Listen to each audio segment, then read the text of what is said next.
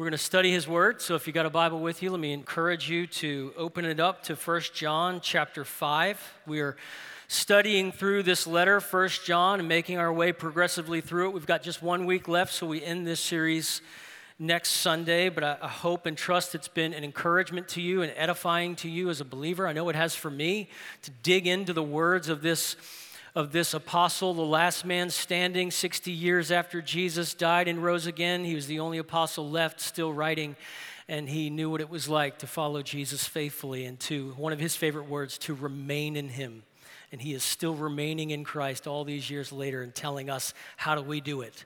How do we remain in the faith and be faithful to him? So, hope that's our heart and our desire as people of God as followers of Jesus Christ. And so we're going to look to his word together. If you'd follow along, I'm going to start reading 1 John chapter 5 beginning in verse 1. Everyone who believes that Jesus is the Christ has been born of God. And everyone who loves the Father also loves the one born of him. This is how we know, we've heard that phrase many times, right? This is how we know that we love God's children when we love God and obey his commands. For this is what love for God is to keep his commands. And his commands are not a burden, because everyone who has been born of God conquers the world. And this is the victory that has conquered the world our faith.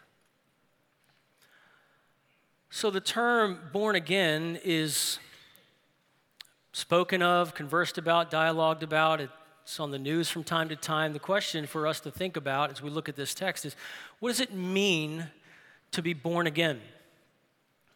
What does it mean to be born again? Christian research groups are continually producing new findings to try to describe this demographic of born again Christians. Here's some recent research 25% of so called born again Christians believe salvation can be earned through personal goodness or good works.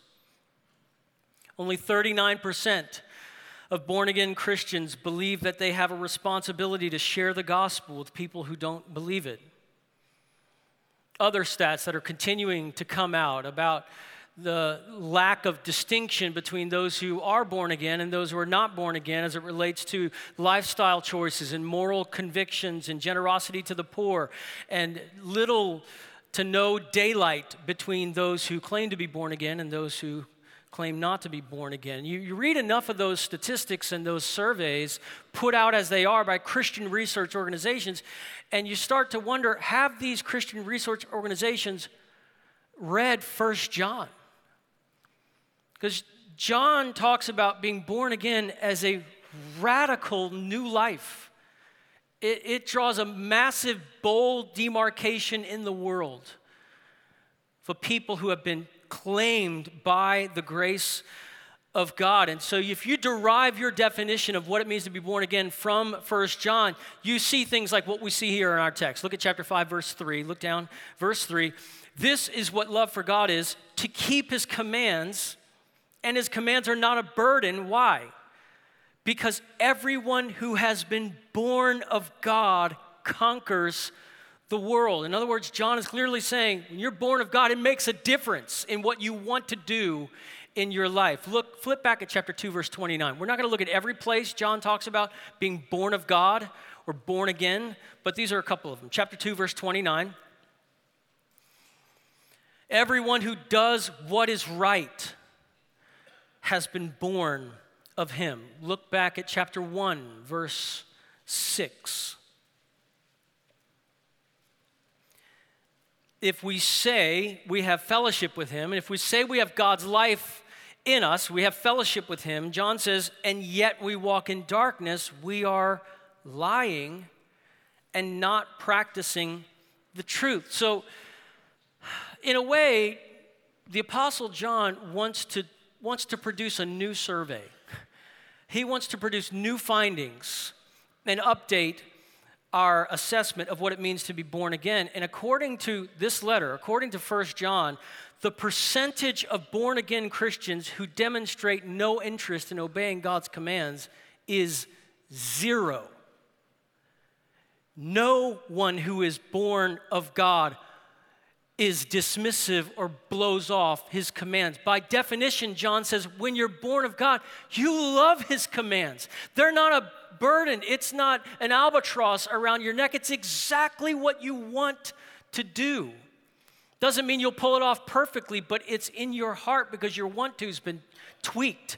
Your, your want to has been changed. Some 30 years before John was writing these words, the Apostle Paul was riffing on the same theme when he said, If anyone is in Christ, here's what happens he's a new creature. Old things have passed away, and behold, all things have become new. It's a radical change. According to the Apostle John and the Apostle Paul and the other New Testament writers, when you meet the real Jesus Christ, you will never be the same.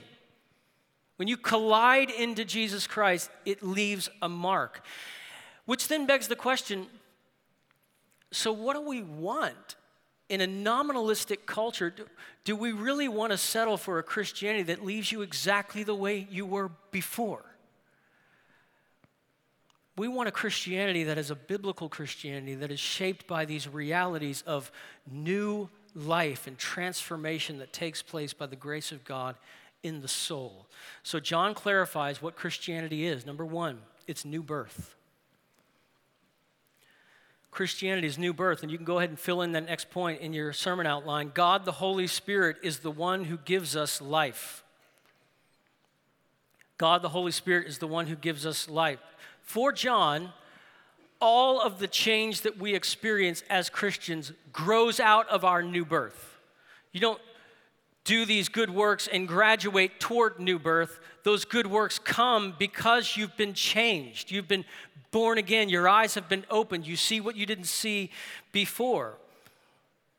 So, this same author, this same John, walked with Jesus. When Jesus was walking the earth. And John was there. He was one of his disciples. He was a disciple whom Jesus loved. And this John was there. Matter of fact, he records it in his gospel, the Gospel of John, chapter 3. He was there when Jesus has this dialogue with one of the religious leaders, a Pharisee named Nicodemus.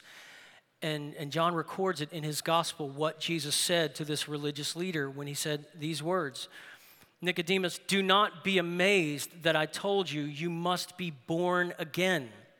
Now, Jesus uses this metaphor. The wind blows where it pleases, and you hear its sound, but you don't know where it comes from or where it is going. So it is with everyone born of the Spirit. So, what, what is Jesus saying? Just like you don't see the wind, you can't determine where it's come from, you can't determine where it's going later. You just see that it's there because the, the, the leaves on the tree are moving, right? The wind is mysterious to you, but you see it when it passes through a tree. But before that, you don't know where it was coming from, you don't know where it's headed next. In the same way, Jesus says there's, there's a mystery about rebirth, there's a mystery about it. It's at, the, it's at the disposal and the discretion of a sovereign spirit and he blows through your tree and your leaves start shaking and you don't know where he's going next but wherever he blows you see the impact on something external. But there's mystery involved.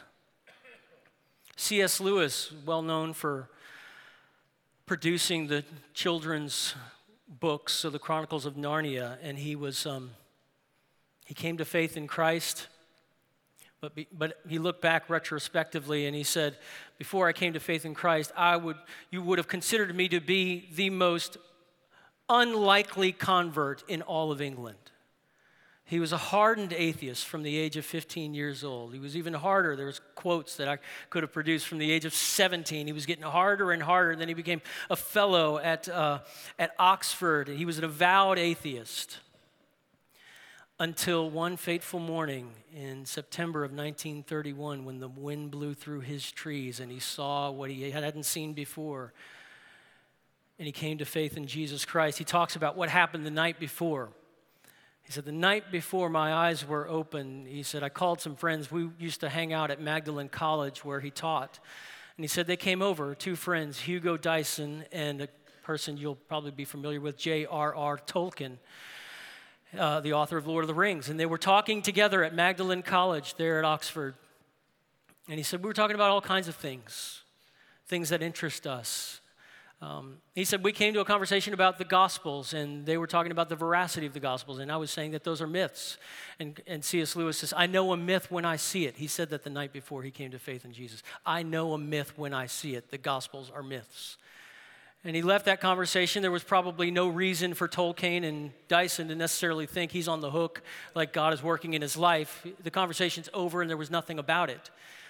And the next morning, he wakes up and he's just going to hop in the car and ride to the zoo with his brother. And here's what he said happened. I was driven into Whipsnade, that's the zoo, on a Sunday morning, sunny morning.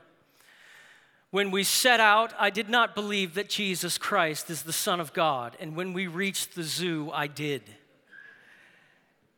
And yet, I had not exactly spent the journey in thought nor in great emotion. It was more like when a man, after a long sleep, still lying motionless in bed, becomes aware that he is now awake.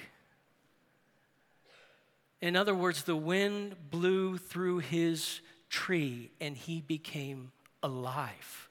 He had new birth. Five minutes ago, I didn't believe Jesus Christ is the Son of God suddenly he's everything.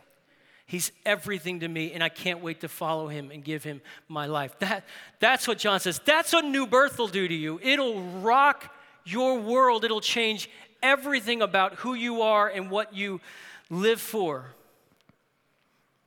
So, follower of Jesus, how do we respond to this truth that God is the one who gives us life, that He is the one who has the power of regeneration. He has the ability to wake the soul up. How do we respond to that? Here's one way to respond praise Him without restraint. Praise Him without restraint. Why? Because God didn't wait for you to make the first move. God was the initiator. That's why the writer of the Hebrews says, He's the author and the finisher of our faith. He started it. You didn't crank it up. He came and got you. He came and turned the lights on. Here's what the Apostle Paul says. He, he agrees with what John is saying here. He says, This is what happened. When you were dead in trespasses and in the uncircumcision of your flesh, God made you alive with him and forgave us all our trespasses. That's the Apostle Paul in the doctrine of regeneration. He made you alive. You were dead, He made you live. Apostle James agrees with that. James 1, verse 18. By his own choice, that is God's choice, by his own choice, he gave us birth by the word of truth. Apostle Peter. So there's Paul, there's James, here's Peter, the apostle Peter, 1 Peter chapter 1 verse 3. Blessed be the God and Father of our Lord Jesus Christ, according to his great mercy he has caused us to be born again to a living hope through the resurrection of Jesus Christ from the dead. One after another, Apostle James, Apostle Paul, Apostle Peter, until God turns the lights on, you just keep being dead. And then you're reborn and you have life through the powerful work of God's Spirit. You know, John, in this letter, he uses the same construction in the original language time after time after time to say, that all these signs of life are results of new birth. So here's how he says it, for example the person who loves his brother has been born of God. So your love for your brother and your sister in Christ is an outgrowth of your new birth. You didn't love others on your way to new birth. You were born again, and now you love your brothers and sisters. He says the same thing, in essence, about the commands. The person who obeys God's commands has been, same exact phrase, has been born of God, chapter 3, verse 9. And then here, similar language, similar construction in chapter 5, verse 1. Look at it. Everyone who believes, what did you believe on day one? The day you came to faith in Jesus. Everyone who believes that Jesus is the Christ has been born of God. Your faith on day one was the result of the fact that God turned the lights on. Paul, the Apostle Paul would say in, in 1 Corinthians, he would say, The same God who said, Let there be light, and there was light, says it in your heart, Let there be light, and there's light. Your new birth resulted in your believing that Jesus is the Christ. Your new birth resulted in your new desires to obey his commands. Your new birth resulted in your newfound love for his people. So praise him without restraint. That's our response as believers because if you're alive in Christ, it's not because of your good works. It's not because you know how to spot a good deal when you see it. You were either living in outright defiance against God, living for your own pleasures as if God did not exist or you were patronizing him through religious observance, flipping nip- nickels at the cross, right? Sort of like I'll go to Sunday school because he doesn't really ask for much. You know, so I'm going to take this minimal Christian faith thing and go through the motions of religion. Neither one of those amounts to salvation in the New Testament. Here's what the New Testament tells us we were doing before he turned the lights on Romans chapter 3, their, on their tongue was the poison of asps, their throat was an open grave. None were seeking God, none were righteous. What you were doing the moment before God seized your heart is you were running away from Him. All we, like sheep, had gone astray. All of us had turned aside to our own way, and He flips on the lights, and suddenly Jesus is beautiful and the cross is sufficient. And I want God, I hunger for Him. Aurelius Augustine, the fourth century theologian, he said, This is what happened. He called and shouted and burst my deafness. He shattered my blindness and he breathed, and I drew in my breath and panted for him. He said, I hungered, that was new. I thirsted, that was new. I had to have God. Five minutes ago, didn't want anything to do with him. Now, he's everything. That's glorious, saving power. And it all goes back to this initiating work of God the Holy Spirit called regeneration. He gives us life when we were dead in our transgressions and sins. The great preacher Charles Spurgeon worked on this question. He asked himself the question so, how, why is it that I love God now? It wasn't always true in my life. Well, why do I love Him now? And here's how he worked on it. The thought struck me How did you come to be a Christian? I sought the Lord. But how did you come to seek the Lord? The truth flashed across my mind in a moment. I should not have sought him unless there had been some previous influence in my mind to make me seek him. I prayed, thought I, but then I asked myself, how came I to pray? I was induced to pray by reading the scriptures. How came I to read the scriptures? I did read them, but what led me to do so? Then, in a moment, I saw that God was at the bottom of it all and that He was the author of my faith. And so the whole doctrine of grace opened up to me. And from that doctrine, I have not departed to this day, and I desire to make this my constant confession. I ascribe my change wholly to God. That's your story, Christian. That's why the Apostle Paul said, There's no boasting. If we understand how this happened, there's zero boasting except in Him. So praise him without restraint. Second, proclaim him without reluctance. Proclaim him without reluctance. Proclaim his gospel boldly. Why are we going to finish the year as a church? Why don't we call every member of the Church of Brook Hills to give over and above our regular giving, which we hope is happening all throughout the year in obedience to God's word. But in addition to our regular giving, why do we as a church say, let's give above and beyond that to the global offering. And story after story and week after week throughout the month of December, we focus on this. Well, why do we do that? Because the global offering is aimed at one thing ultimately the spread of the message through which God wakes up people, through which God turns the lights on and makes the dead live. You know, sometimes, so the hymn, softly and tenderly, Jesus is calling, calling for you and for me. And sometimes he does come softly and tenderly. That might be your story. Uh, that Jesus, as it was prophesied about him, he would not be one who would come and break a bruised reed. He would come with a particular and keen tenderness. And he would say to the weary, Let, let all who are weary and heavy laden come to me. That's the softly, tenderly Jesus. He's there in the pages of the Gospels. You find him there. Uh, sometimes he comes to the soul gently. And if that's how he came to your soul, that's exactly what you needed to come to faith. But softly and tenderly is not his only option. And some of you, he had to come another way. He didn't sort of gently rap with the back of his knuckle on the door of your heart, begging for you to let him in. He tore the thing off its hinges. He came in like a storm and took charge. It was, it was a sovereign takeover of your dead heart. Word was spoken in the Old Testament about, I'm going to come. I'm tired of just waiting on rebellious and broken people. And the prophet Ezekiel said, and God was speaking through him, and God said, I'm just going to cleanse you. I'm going to come and take your stony, resistant heart. I'm going to take it away and give you this fleshy, receptive heart. I'm going to do the change I've been waiting for. I'm going to do it. It's the power of a sovereign God, if your only image of, of Jesus is this sort of halting Jesus, this kind of low talker Jesus, you know, don't want to interrupt you, don't want to wake you up or anything like Look, th- that's part of him, but if that's your only vision of Jesus, your Jesus is too small. Your, your Jesus is too tame.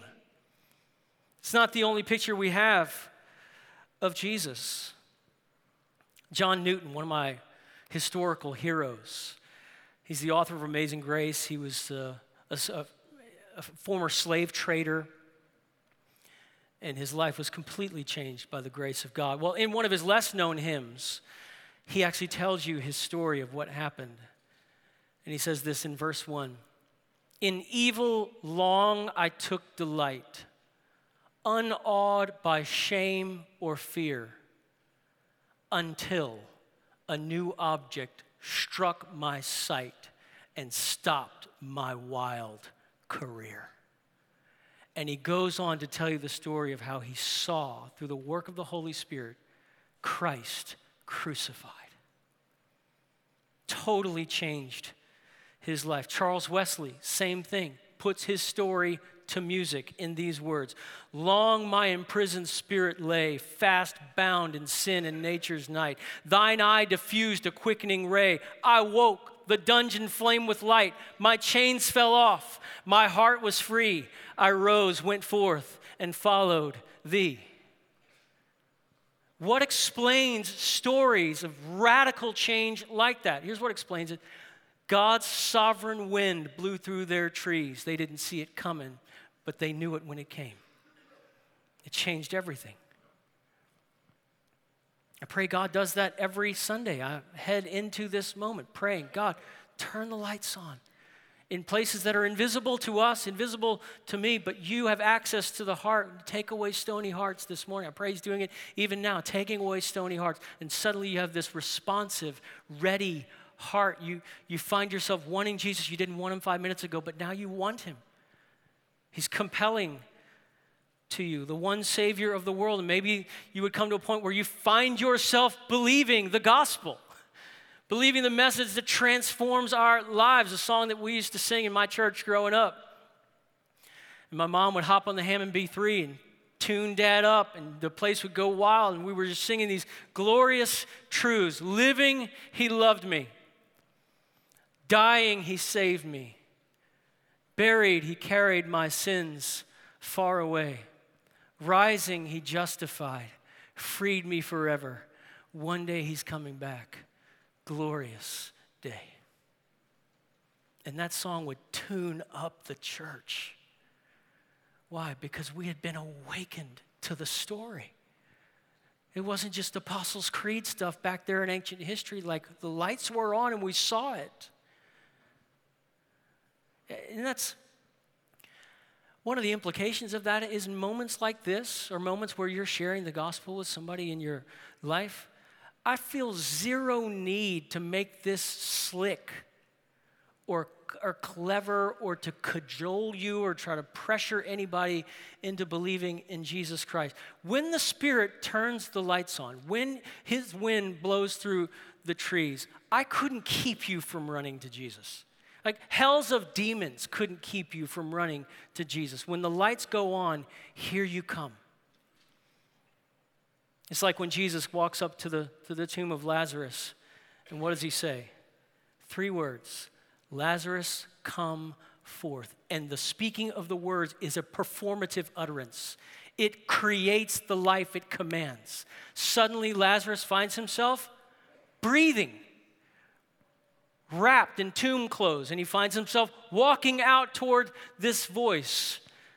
It's a picture, it's a metaphor of salvation and the power of the Spirit in regeneration. So if if this morning, this fine morning, you find yourself wanting Jesus Christ, why is that happening? It's happening because you are on the wake up list for November 10th, 2019. And if that's what's going on in the internal of your heart and soul, it's time to start believing. It's time to let go and turn loose of whatever it was you were trusting in five minutes ago and to put everything in with Jesus. All in with Him. John's pointing to the glorious reality of new birth, and the resulting change is new life. New birth leads to new life. What are the marks of this new life? Well, we've looked at them now for weeks, and they appear once again here in our text. John likes to walk in circles. He'll talk about things, and then he'll come back around and he'll turn it just ever so slightly and talk about it again. So, look at verse 1, the second part of verse 1. We already looked at the first part. Second part of verse 1 Everyone who loves the Father also loves the one born of him. This is how we know we love God's children when we love God and obey his commands. So now that you're alive, you love God and you love his children. That's the next point. Now that you're alive, you love God and his children. That's exactly what John is saying. Everyone who loves the Father also loves the one born of him. And this is how we know that we love the children, we love the Father right? So you see, that goes both ways. So here's a, I'm going to put up a picture of a family that's dear to us. They're members of the Church of Brook Hills. So that's the Lewis family. Some of you know them. They're awesome people. There's Josh and Allison are the parents, and there's the kiddos. Amazing family. We got to know Josh and Allison first, and then we got to meet the kiddos. We've been in their house. Uh, Micah, the guy rocking the striped shirt there, Micah and I have chats most every Sunday, right down here, he'll come up and give me a hug and tell me what's going on in his life. So that's Micah. We went to a ballet for the girls a couple months ago. I signed Jack's cast. So Jack's in a cast, the guy on the right there. Um, so our families have been connected together. The relationship obviously began with the parents, but at this point, where we are now, if you ask the question, do you love the Lewis kids because of Josh and Allison?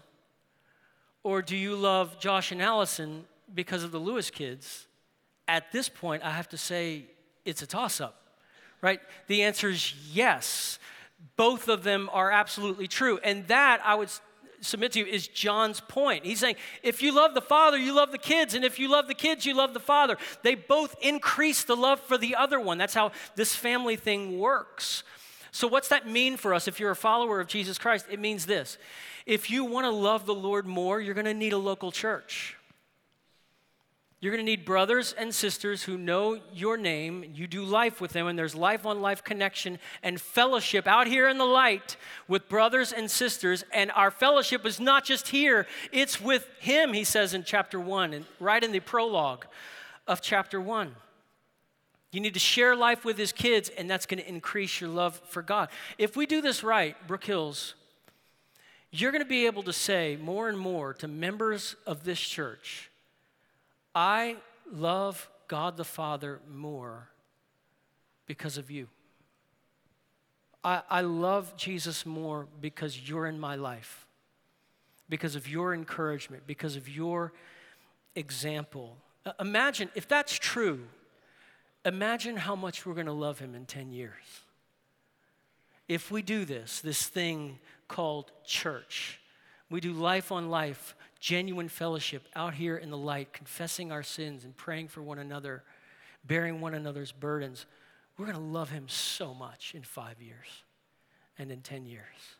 Church isn't an event, it's a, it's a community living together in the light, growing in grace and the knowledge of Him. Now that we're alive, a new love is possible and a new obedience is possible. Look at the next verse, verse 3. For this is what love for God is to keep His commands, and His commands are not a burden. Just look at those words.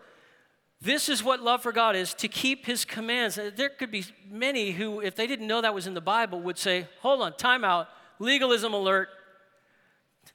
So to love Him equals obedience to his commands? Are we really going that far? Well, hold on. Before you throw that under the bus too quickly, John gets that from Jesus. Jesus said, If you love me, you'll what? Obey me.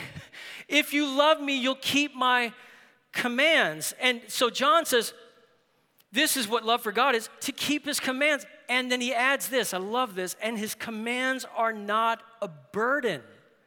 That's such a key phrase, right? What does he mean? He's not saying it's so easy to obey all of his commands.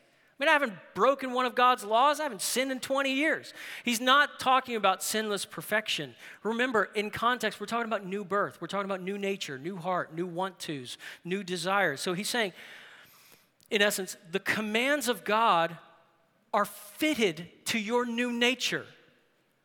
You have a new heart. These commands make total sense to you. Matter of fact, when you break the commands, Romans 7, you're going to hate that you're breaking them.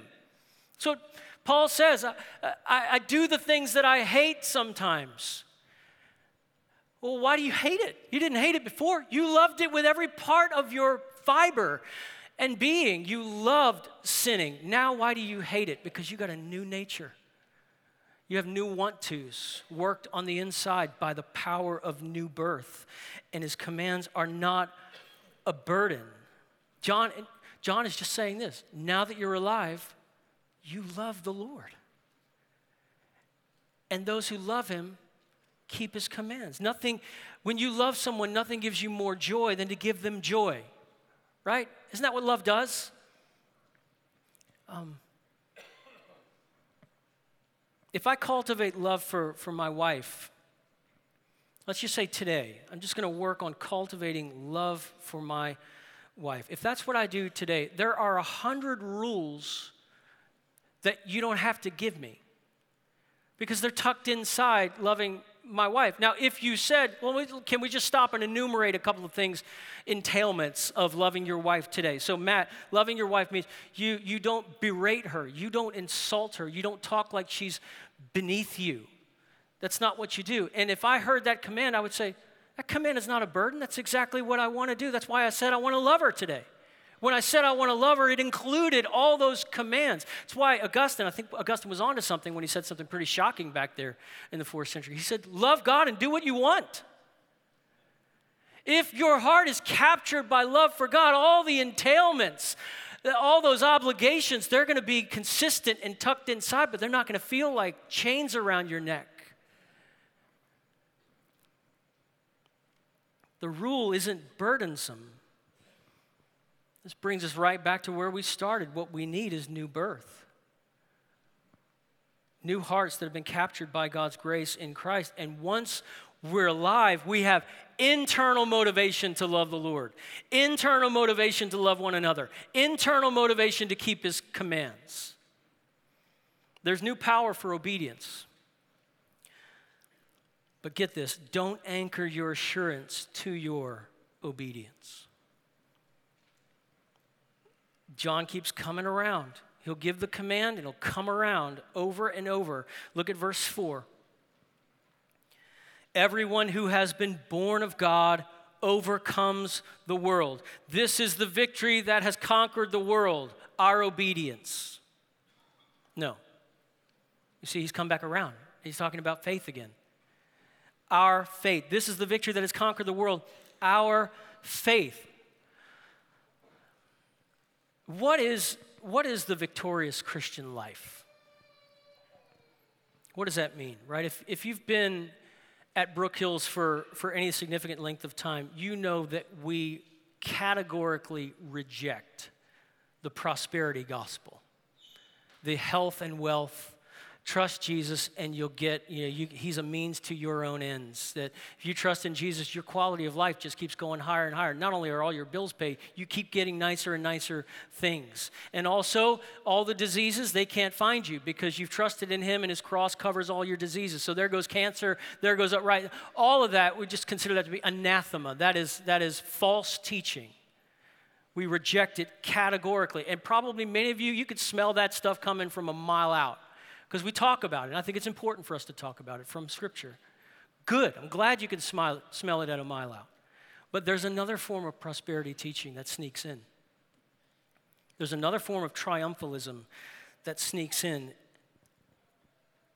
And it's this if you surrender fully to Jesus, yes, you might get that disease and you might not have all your bills paid and have nicer and nicer things, but you won't be clinically depressed and you won't need a counselor and you won't need a recovery program unless you're not trusting in Him. And you won't have panic attacks and you won't be awake at three o'clock in the morning because you can't figure your stuff out. That's not going to happen to you.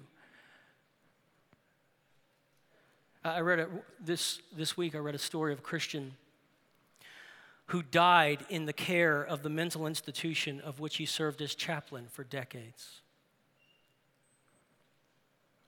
Um, so can we just can we just be real about the fallenness of the world and about the pain that we experience in this life? When John says, "Your faith is the victory that overcomes the world," he's not wanting you to have faith in your faith. Faith that is self-referencing is self-contradictory. Faith doesn't look in, it looks out. That's the nature of the thing. Faith isn't a mirror, it's a window. Faith looks up and it looks out to the provision of Jesus Christ. You don't have to perform for it, you don't have to feel particularly strong. Matter of fact, faith often feels very weak. The Apostle Paul said, I glory in my weakness, because that's when I realize He is completely sufficient. I'm not averse to weakness. I know Christians who that, that triumphalism sn- sneaks into their hearts and into their minds, and they think, I must not have the faith that I need because I don't feel strong yet. I don't feel fully in control yet. Friend, that is self help dressed up in Christian clothes. That is not a gospel. That is not good news, and it's not biblical. You don't have to fill your mouth with positive speak. That's not what we're about. Why, believer in Christ, why are you bound for the promised land? Why, why are you bound for the new heavens and the new earth? It's not the strength of your faith, it's the object of your faith that saves you. It's not the strength of your faith. Stop measuring degrees of strength in how much you feel victorious. I've given the lyrics of this song to many friends who wrestle with depression. I sat in parking lots early when it was dark and the sun hadn't even come up. I could put you in a parking lot where I sat with a friend in the car, and he just could not believe that he was a Christian. That I have no assurance. I'm just reminding him of these truths. Look to Christ. You don't have to feel a thing. You don't have to feel a thing Look to Christ. And I've given these lyrics of this song to many friends who, who don't feel victorious. Andy Gullahorn writes You don't have to be a martyr. I already know that you're strong. You don't have to stand unguarded in the eye of the storm. You don't have to send a message because there's nothing to prove, nothing to hide, nothing to lose. Everybody's got their limits. There's only so much you can take. You can dam it up inside you, but one day it's going to break. when the water overwhelms you, that's some of you in this room, when the water overwhelms you and you've lost the strength to swim, you don't have to be a hero and keep it all in. And here's the chorus you can weep like a baby. You can sink like a stone. You can break and go crazy, all right here in my arms. You're all right here in my arms. That is the victory that overcomes the world. That is a not self referencing faith, and other looking, Saviorward looking faith. Where did we get the idea that the true life of faith must involve you feeling strong? Uh, we learned this song, many of us growing up, and it was right on point. This is how it shapes up. They are weak, but he is strong. We get to be weak, he gets to be strong. You don't have to be victorious. You don't have to feel victorious. You don't focus on your degrees of victory. Look to Christ. That's the point. That's the victory that overcomes the world. The faith that overcomes the world is not a life lived in the power of self effort, but in the perfect provision of our Redeemer. I'll say that again. The faith that overcomes the world is not a life lived in the power of self effort, but in the perfect provision of our Redeemer. So, what do we do now that we're alive? Now that we're alive, let's grow in our love for the Lord. Now that we're alive, let's grow in our practice of loving one another. Now that we're alive, let's find out that his commands are for our flourishing. And now that we're alive, let's anchor our assurance not in the strength of our faith, but in the object of our faith. In other words, at the end of the day, now that we're alive, let's look to Christ, the author and the finisher of our faith.